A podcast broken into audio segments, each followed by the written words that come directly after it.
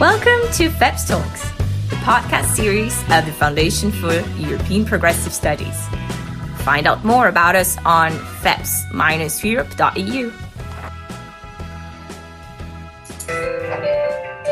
By gathering in Beijing, we are focusing world attention on issues that matter most in our lives, the lives of women and their families.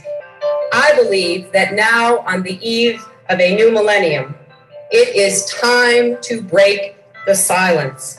It is time for us to say here in Beijing and for the world to hear that it is no longer acceptable to discuss women's rights as separate from human rights.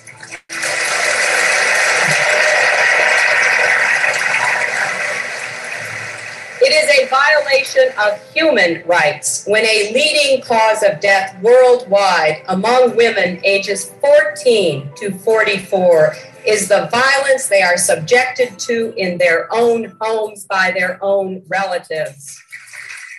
It is a violation of human rights when young girls are brutalized by the painful and degrading practice of genital mutilation. It is a violation of human rights when women are denied the right to plan their own families, and that includes being forced to have abortions or being sterilized against their will. If there is one message that echoes forth from this conference, let it be that human rights are women's rights and women's rights are human rights once and for all. So this was the 1995 Women's UN Conference. It's been more than 25 years now since we heard that then First Lady Hillary Clinton delivered a thundering defense of women's rights as human rights in Beijing, which eventually led to the landmark Beijing Declaration. Still today, it is the most visionary and progressive blueprint for women's rights. And yet, the fight for gender justice is still far from over. This time of the year, which is crucial for the women's rights agenda, we saw millions of women mobilizing just a few days ago on the occasion of 8th of March, and that was all over the world. In this particular context, we are delighted about this postcard's very special guest. My name is Leticia Thyssen. I'm FEP's Gender Equality Policy Advisor, and I'm truly honored to be joined by the Assistant Secretary General and Deputy Executive Director of UN Women, Asa Hegner.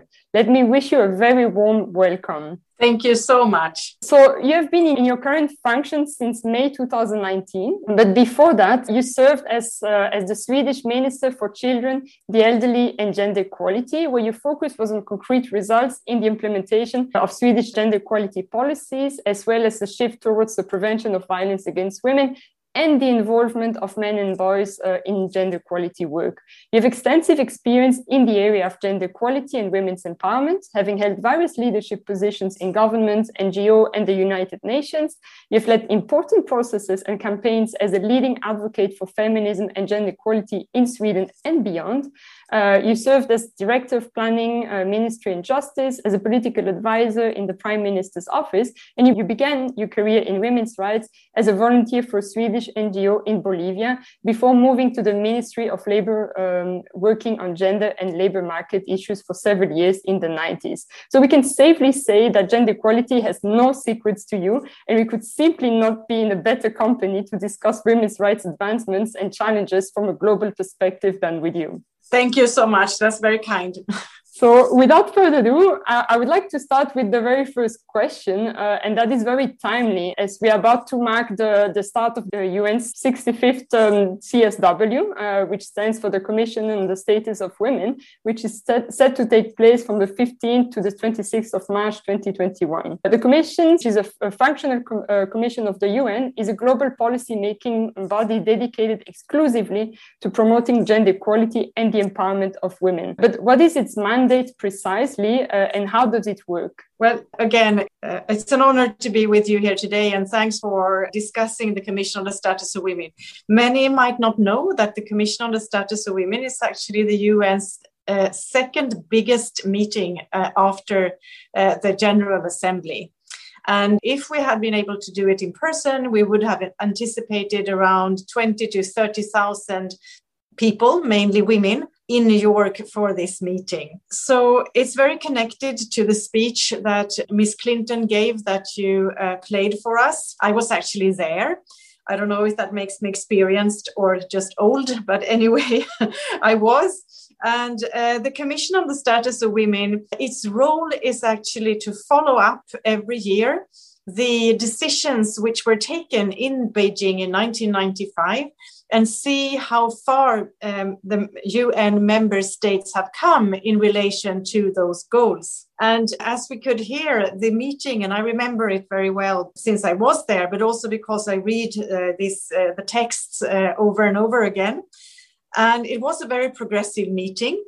And the purpose of the agreements which were negotiated there was not only to have a list of important measures for gender equality, I mean, that's important enough, but the goal was actually to shift power from men towards women, for women and men to share power in society in many different ways. And the role of the Commission on the Status of Women is to, so to speak, keep track of that. And UN Women's role is to function as a secretariat to that, as a facilitator, as a convener around it, as arranging the meeting and making sure it's been implemented in a way that's good for the issues, for people participating, for the member states and for the negotiations. And not least, civil society is a very important player at these meetings. You very much highlighted how special this annual event is. And indeed, as you mentioned, it is the largest intergovernmental gathering,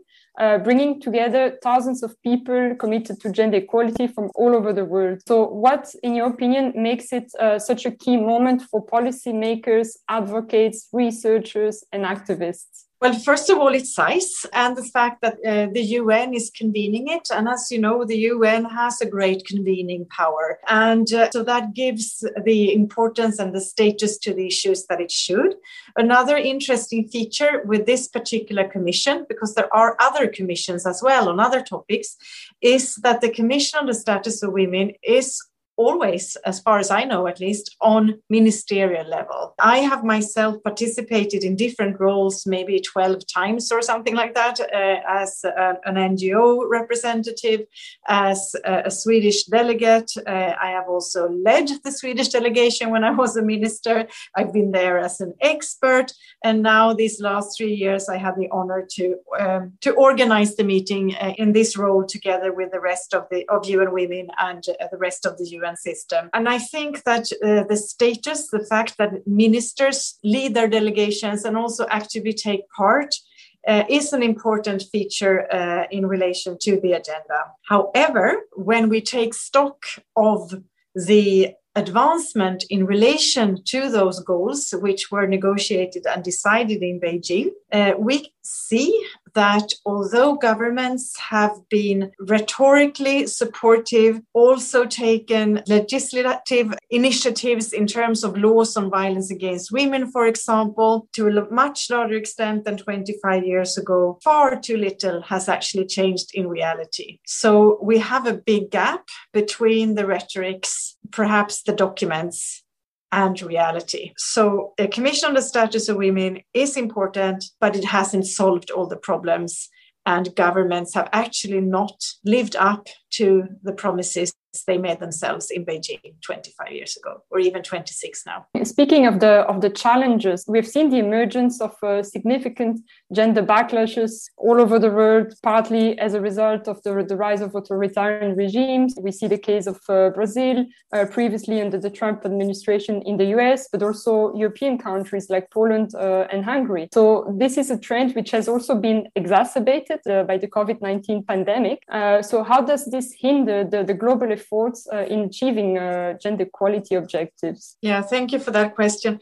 I think another layer is also the past year with the COVID crisis, which we know has affected women more than men socioeconomically in terms of poverty, job loss, income loss, much more of care burden when children were sent home from closed schools, etc., as well as violence levels increasing. We estimate that the violence from male partners towards women has increased with 20 to 30% in the world this last year. So that, combined with political resistance to gender equality that you're describing, makes this task pretty tough. The good news, however, I'd like to say, is that although there are governments and movements mobilizing against gender equality and women's rights, as they are laid down in Beijing, for example, or in the CEDAW, the Convention on Women's Rights, we see that the group of countries and governments which are in favor of gender equality and of doing more in relation to those goals is a much bigger group than the group that is resisting.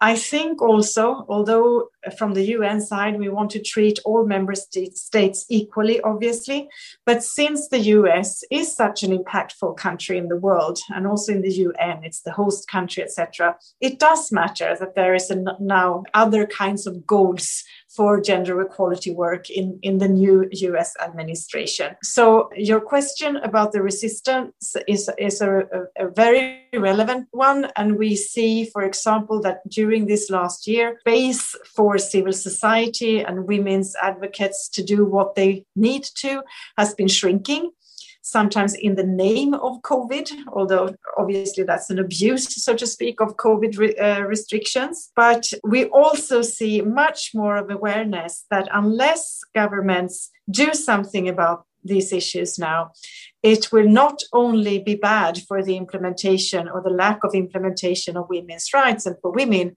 it's also bad for societies. We need much more of socially sustainable societies. And we know that women in leadership actually prioritize those issues. And that is the theme of the CSW, women's leadership in different spaces, in public spaces, political life, and in civil society. So it's kind of all linked together. Speaking of this coalition of feminist governments, if we may call them like that, what do you think would be the main foreseeable achievements for this year's CSW? Well, we have negotiations on the topic, which is women's leadership. And obviously, I hope for a progressive outcome of the meeting with support for implementation of gender equality and some safeguarding of women's rights activists' possibility and right to carry out their tasks. Support to increase women's participation in parliament. At the moment, only 25% of all parliamentarians in the world are women, for example. So I hope that we will reach good outcomes at this meeting. Although I also know that there is resistance to certain topics, not least sexual and reproductive health and rights, but also other issues like concept of families often comes up. The notion of the concept gender. I know that's also debated within the European Union, as well actually as agreements on violence against women and the language around that, which might surprise perhaps some non-experts. But we hope it's the member states are the ones negotiating. But from UN Women's side, we obviously hope for a progressive outcome where there can be good agreements also around those issues. Thank you for that answer. And perhaps this would bring us to the next question, because you also mentioned that the CSW is quite exceptional in the sense that it is led by the ministers. And we also know that this year is a very particular year because they certainly won't be able to meet in the same format as in normal years due to the pandemic, and everything or most of it is moving online. So where do you see the biggest challenges in nevertheless meeting the objectives in spite of the current circumstances? No, I think that last year we were supposed to celebrate the Beijing meeting plus 25 years and to do that stock taking that I talked about. But we had to, cancel the meeting in the form we know it because of the pandemic. That was a year ago exactly. And I personally had to, we got a lot of help from UN lawyers and others because we didn't even know how to do that. It had never happened before. And it was, of course, necessary to do that. It was a very sad thing because it is such a necessary meeting. So this year we are doing the meeting, but online. And it's the first time in history that such a big meeting, UN meeting, will actually be held completely, with exception for the first hour where New York-based missions will be physically there. So I'm happy we can have the meeting and the discussions, because I think that's much needed coming out of the COVID crisis. But I'm concerned that, or I regret that we can't meet in person, because specifically, I think for the women's movement to meet with governments, that is very, highly desired both by them and by us experts, because we know that civil society is so important to push the agenda, and they come up with with very clever suggestions and proposals on how to solve things.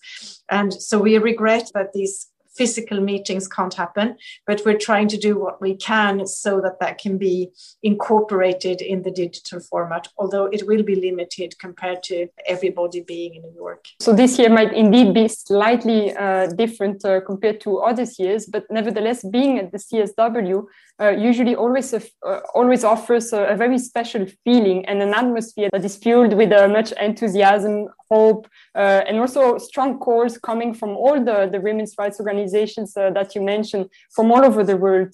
We've also before heard the speech by Hillary Clinton that you witnessed yourself. But besides this example, could you also share with us what would be the most striking or memorable moment that you lived during the CSW, and that in your opinion made a historic improvement for gender equality? You mean throughout the years or what I anticipate this year? Over the past editions. Well, I think in general, the great variety of gender equality activists and experts and their, the interactions that they have with governments.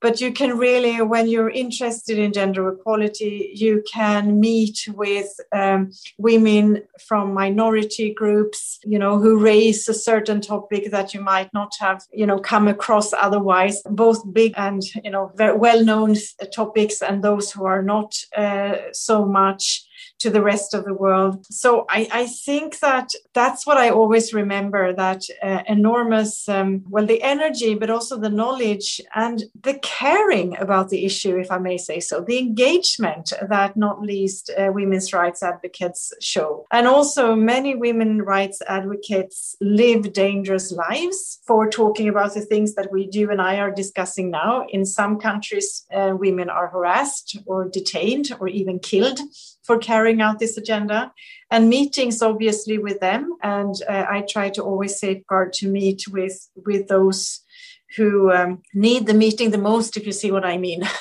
in those who come from those contexts. That is always very memorable to me, but also a great, it fuels my engine to go further, because it's really about them. You can also meet, representatives of women in the toughest war zones, women from Yemen, Libya, Syria, etc., who can tell you themselves what they are going through. And I think that is very memorable. That is really what this meeting is about, to understand each other. Perhaps to follow up on what you mentioned here, because much has been said about what is happening in the headquarters in New York during that week. But if we bring it to a more tangible level, how does the work of the CSW actually affect women's everyday and real lives? That's an excellent question. And this year, since we're going online, we have encouraged governments to localize the Commission on the Status of Women this year, and to organize events in their countries, and if possible, obviously COVID safe, but if possible, facilitate meetings in a way that so that you narrow the gap between civil society and governments. So that is one effect. And when I was a minister myself, I used to brief civil society before I left for New York, and I briefed them when I came back on the results. Also, there are negotiations going on, and they are kind of setting targets for, how to proceed with gender equality in the world. And those negotiations, the result of the negotiations should be implemented in the countries. And that is kind of the purpose of them. So it has, I think, both a normative impact, but it also, I think, has creates a lot of attention to the issues and the work that courageous women do. Now, you come from a country that has been one of the front runners in implementing feminist foreign policy, for instance. So how do you also think that the work of the CSW affects decision-making bodies, or how does it help them and encourage them to pursue feminist policies at other levels of governance, from the local to the national or even European levels? Well, it should, because a big purpose of this meeting is for, the minister goes to New York to brief the Commission on the Status of Women on developments in relation to gender equality. So civil society listens to that speech or those contributions in different events, and can then hold the government accountable, saying, you promised in New York you would do this or that, or you said in New York, we've come to this level, but really we see that we're, somewhere else. So that interaction is really important in itself.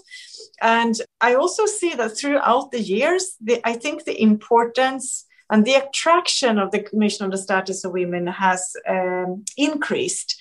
I saw that in spite of my home country, Sweden, being one of the countries that rank the highest in terms of gender equality, feminists from my country still wanted to be present in New York. And, they felt very inspired by solutions, proposals they heard from other countries, although we had come far. I think that from a European perspective, the current EU Commission has come out with a strategy for gender equality not long ago. And we are in frequent contact with the EU Commissioner for Gender Equality and other commissioners. That is very inspiring to the rest of the world, but it also means that after the CSW, the EU countries need to see the conclusions in the light of what they are already doing and then fill gaps if they're not complying, or if even the EU strategy is not complying with the outcome of the meeting. So it's kind of corresponding sources of information or decisions. Well, in this regard, and also perhaps linking with the various challenges that you mentioned earlier in terms of access to sexual health and reproductive rights, we've also witnessed quite some positive examples that do give us hope.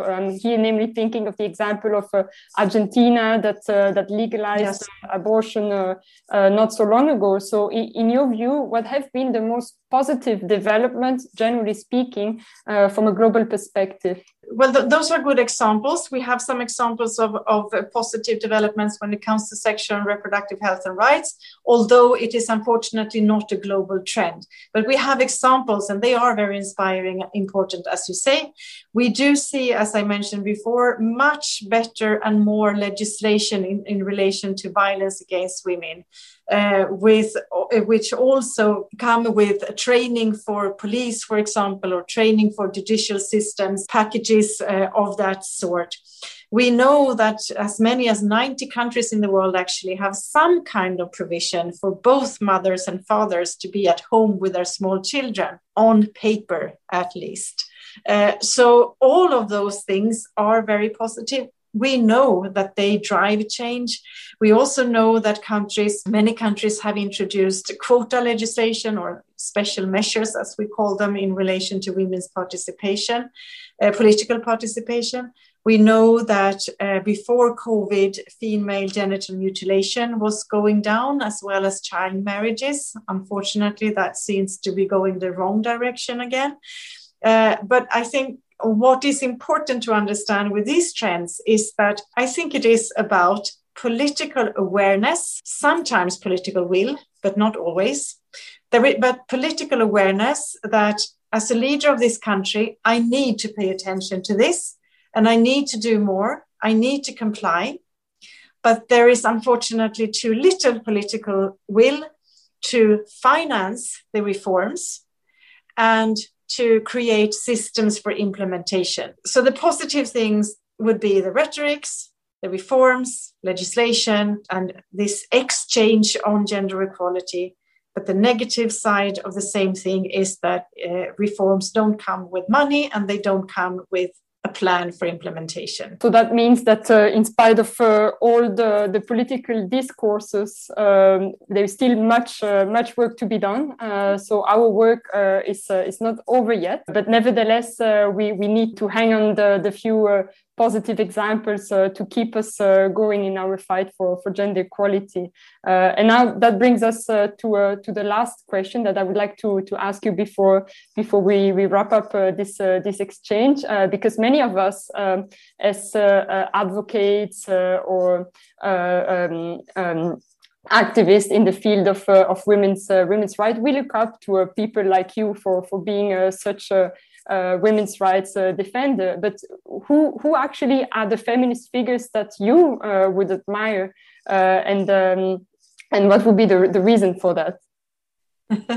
Well, good question. I think that those I look up to would actually be women who live in conflict and war zones and who live in very dangerous settings and still take on, the advocacy for other women and girls' rights.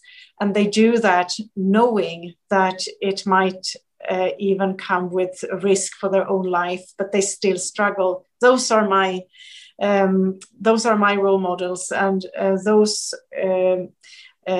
they are also those I would like to serve in my role and my work at UN Women, because I know they can really change things. So that's who I think of to be inspired myself. Well, this leaves us on a very inspiring note. So let me wholeheartedly thank you for your insights, for this very open exchange, for taking the time in what is certainly an extremely intense period of the year for you. And of course, we wish you a very successful CSW. Well, thank you so much for having me. And I think that Europe's role and the EU role is always very, very important in this context. So thanks so much for having me. And I look forward to continue the dialogue. To our listeners, if you like this conversation, do not hesitate to share it on social media and join us in hammering the message that women's rights are human rights. Thank you very much. Thank you so much for having me. Thank you for your attention. If you found our conversation interesting, do not hesitate to share it on social media with the hashtag #FepsTalks. More is yet to come. Stay tuned.